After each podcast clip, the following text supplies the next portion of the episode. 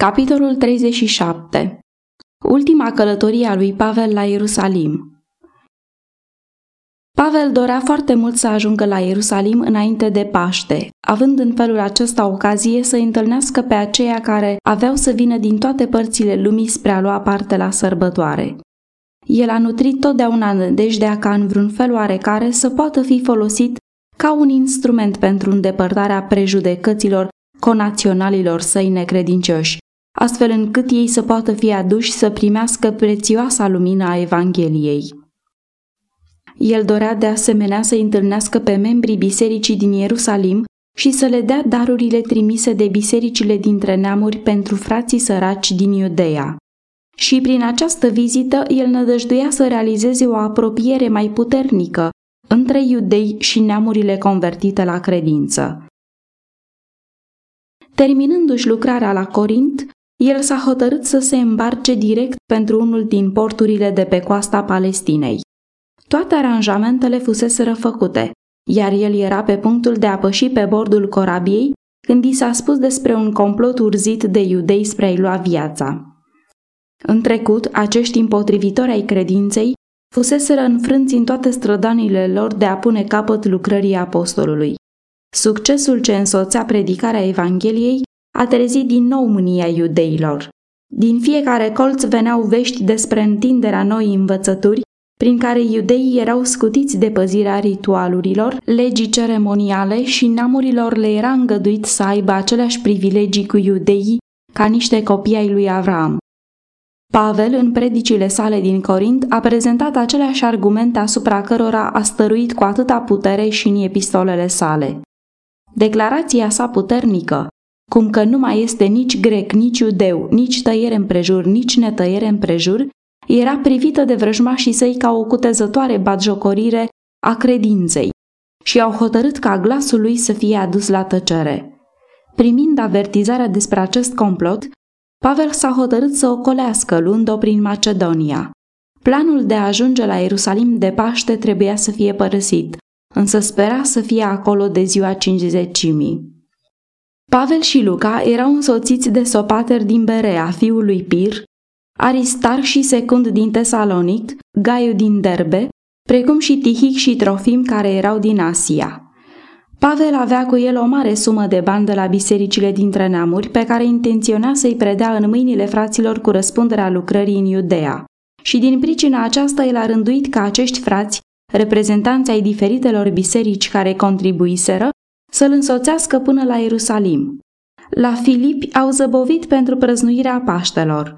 Numai Luca a rămas cu el, ceilalți membri ai grupei trecând la Troa spre a-l aștepta acolo.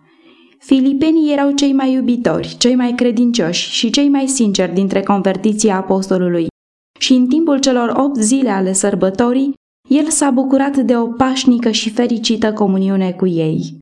Îmbarcându-se din Filipi, Pavel și Luca i-au ajuns după cinci zile pe tovarășii lor la Troa și au rămas șapte zile cu credincioșii din acest loc.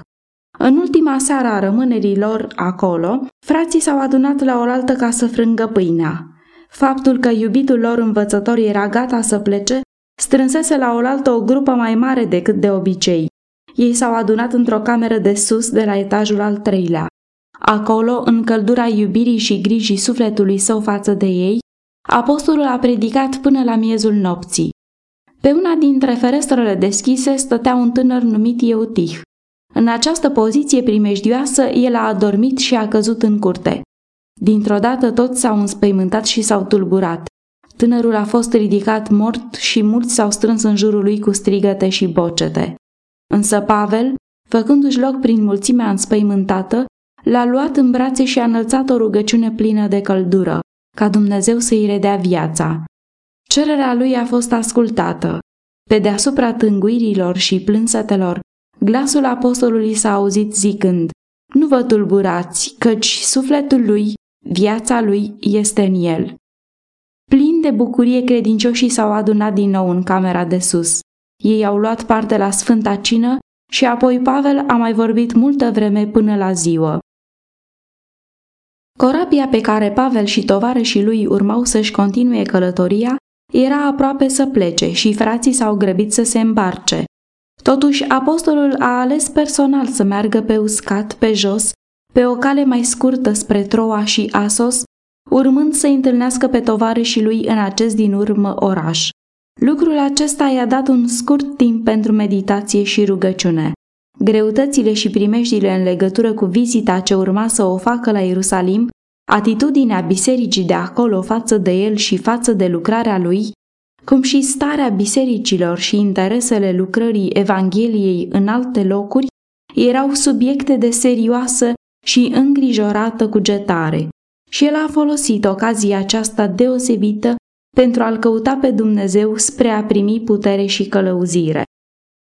Când călătorii au navigat spre sud de Asos, ei au trecut pe lângă cetatea Efes, atât de mult timp locul activității apostolului.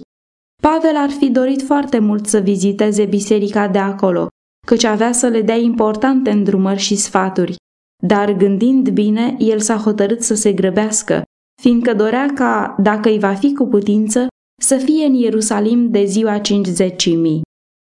Totuși, ajungând la Milet, care era la 45 de kilometri de Efes, el a aflat că ar putea fi cu putință să vină în legătură cu bisericile înainte de plecarea corabiei.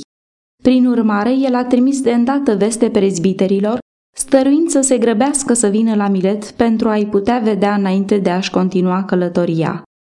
Ca răspuns la chemarea sa, ei au venit și el le-a adresat cuvinte serioase și mișcătoare de povățuire și rămas bun. Știți cum m-am purtat cu voi în toată vremea, zise el, din ziua din tâi în care am pus piciorul pe pământul Asiei. Am slujit Domnului cu toată smerenia, cu multe lacrimi și în mijlocul încercărilor pe care mi le ridicau uneltirile iudeilor. Știți că n-am ascuns nimic din ce vă era de folos și nu m-am temut să vă propovăduiesc și să vă învăț înaintea norodului și în case și să vestesc iudeilor și grecilor pocăința față de Dumnezeu și credința în Domnul nostru Isus Hristos. Pavel înălțase totdeauna legea divină. El a arătat că în lege nu era nicio putere de a-i salva pe oameni de sub o sânda neascultării. Făcătorii de rele trebuie să se pocăiască de păcatele lor și să se umilească înaintea lui Dumnezeu, a cărui dreaptă mânie ei și-o atrăseseră prin călcarea legii sale. Și ei trebuiau de asemenea să dovedească credință în sângele lui Hristos, ca fiind singurul mijloc de iertare. Fiul lui Dumnezeu a murit ca jertfă pentru ei și s-a înălțat la ceruri pentru a sta înaintea Tatălui ca apărător al lor. Prin pocăință și credință, ei puteau să fie eliberați de o sânda păcatului și prin harul lui Hristos puteau fi făcuți în stare ca de acum înainte să asculte de legea lui Dumnezeu. Și acum, continuă Pavel, Iată că împins de Duhul mă duc la Ierusalim, fără să știu ce mi se va întâmpla acolo. Numai Duhul Sfânt mă înștiințează din cetate în cetate că mă așteaptă lanțuri și necazuri.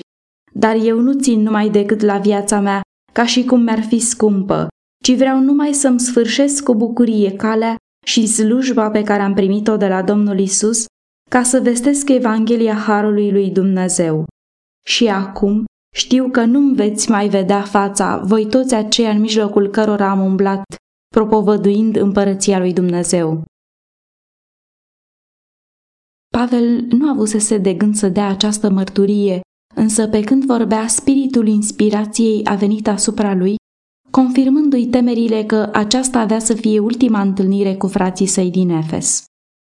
De aceea vă mărturisesc astăzi că sunt curat de sângele tuturor, căci nu m-am ferit să vă vestesc tot planul lui Dumnezeu. Nici teama că ar putea supăra, nici dorința după prietenie sau aplauze nu puteau să-l facă pe Pavel să-și rețină cuvintele pe care Dumnezeu îi le dăduse pentru învățarea, avertizarea și îndreptarea lor. Din partea servilor săi de astăzi, Dumnezeu cere curaj în predicarea cuvântului și investirea învățăturilor lui. Slujitorii lui Hristos nu trebuie să prezinte oamenilor numai acele adevăruri plăcute, reținându-le pe cele care ar pricinui durere. Ei trebuie să vegheze cu deplină grijă asupra dezvoltării caracterului. Dacă el vede că unii din turmă nutresc păcatul, ca un păstor credincios, el trebuie să le dea cuvântul lui Dumnezeu, învățătura care se potrivește situației lor. Dacă le-ar îngădui ca, după găsirea lor cu cale, să meargă neavertizați, el ar urma să fie făcut răspunzător pentru sufletele lor. Pastorul care își îndeplinește în alta sa însărcinare trebuie să dea cu credincioșie poporului său învățătură cu privire la fiecare punct al credinței creștine, arătându-le cum ar trebui să fie și ce ar trebui să facă ei pentru a sta desăvârșiți în ziua lui Dumnezeu. Numai acela care este un învățător credincios al adevărului va fi în stare ca, la terminarea lucrării sale, să poată spune împreună cu Pavel, sunt curat de sângele tuturor. Luați seama dar la voi înși vă i-a sfătuit apostolul pe frații săi și la toată turma peste care v-a pus Duhul Sfânt Episcop, ca să păstoriți biserica Domnului pe care a câștigat-o cu însuși sângele său.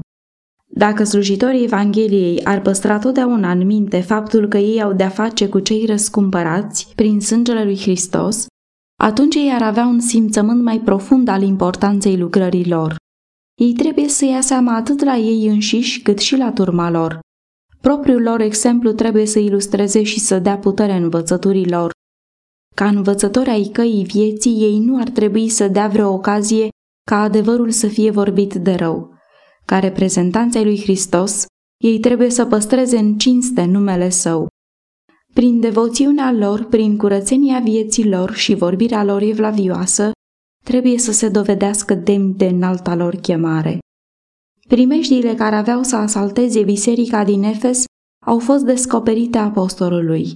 Știu bine, a spus el, că după plecarea mea se vor vârâ între voi lupi răpitori care nu vor cruța turma și se vor scula din mijlocul vostru oameni care vor învăța lucruri stricăcioase, ca să tragă pe ucenici de partea lor. Pavel tremura pentru biserică, deoarece privind în viitor a văzut atacurile pe care biserica trebuia să le îndure, atât din partea vrăjmașilor din afară, cât și a celor dinăuntru. Cu o stăruință solemnă, el i-a îndemnat pe frații săi să păzească în mod vigilent învățătura sacră pe care o primiseră. Drept exemplu, el le arătă munca sa deosebită printre ei.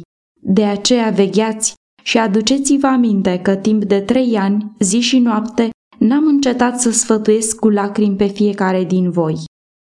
Și acum, fraților, a continuat el, vă încredințez în mâna lui Dumnezeu și a cuvântului Harului Său, care vă poate zidi sufletește și vă poate da moștenirea împreună cu toți cei sfinți.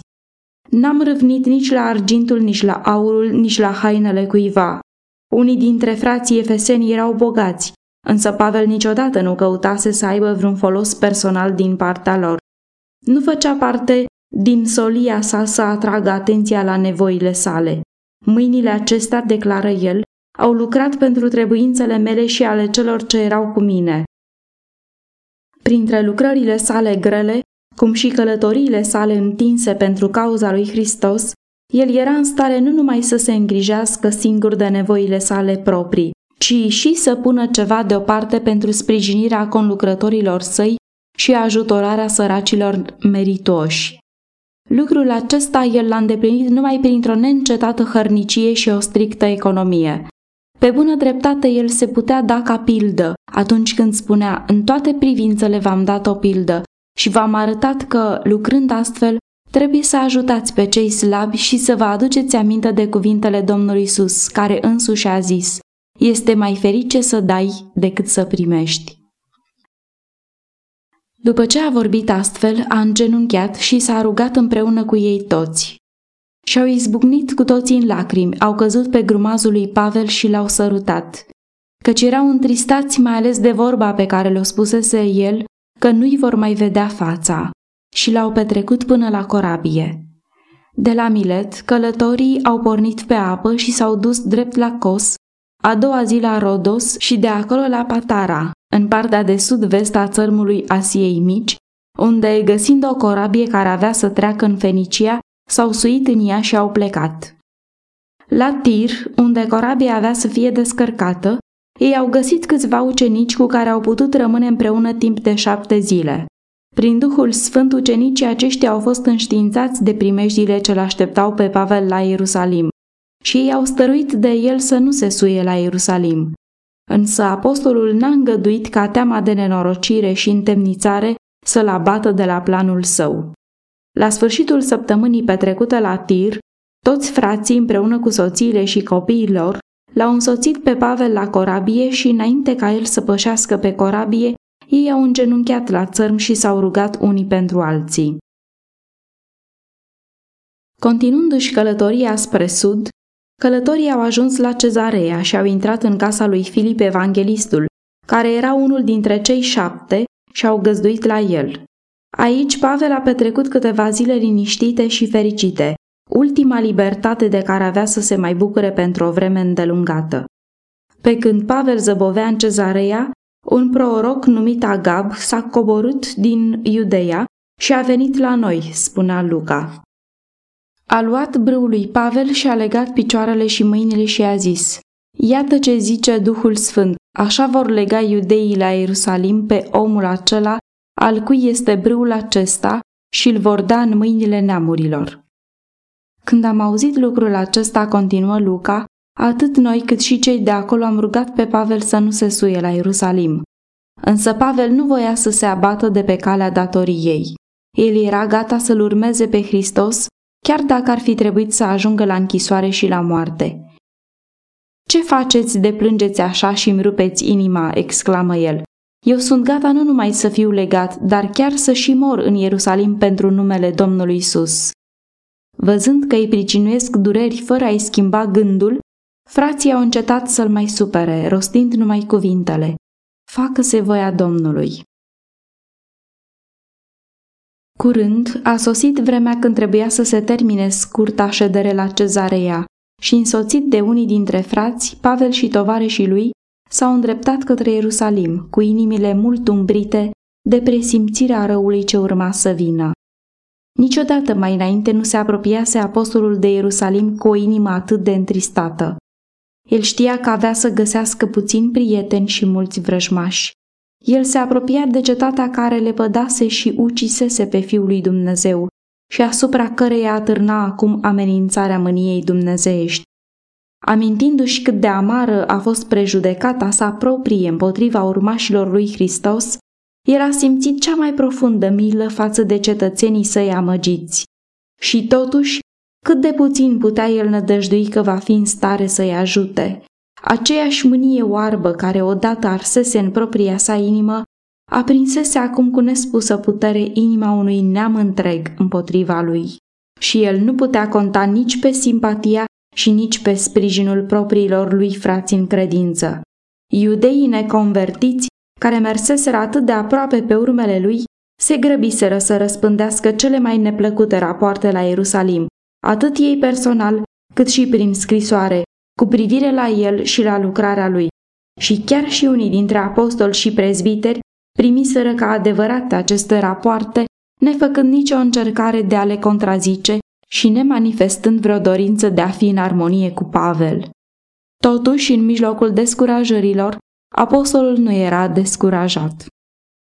El era încredințat că glasul care vorbise propriei sale inimi va mai vorbi încă și inimii conaționalilor săi și cei ce erau împreună cu el, ucenicii învățătorului, pe care îl iubeau și îl slujeau, aveau totuși să-și unească inimile cu a sa în lucrarea Evangheliei.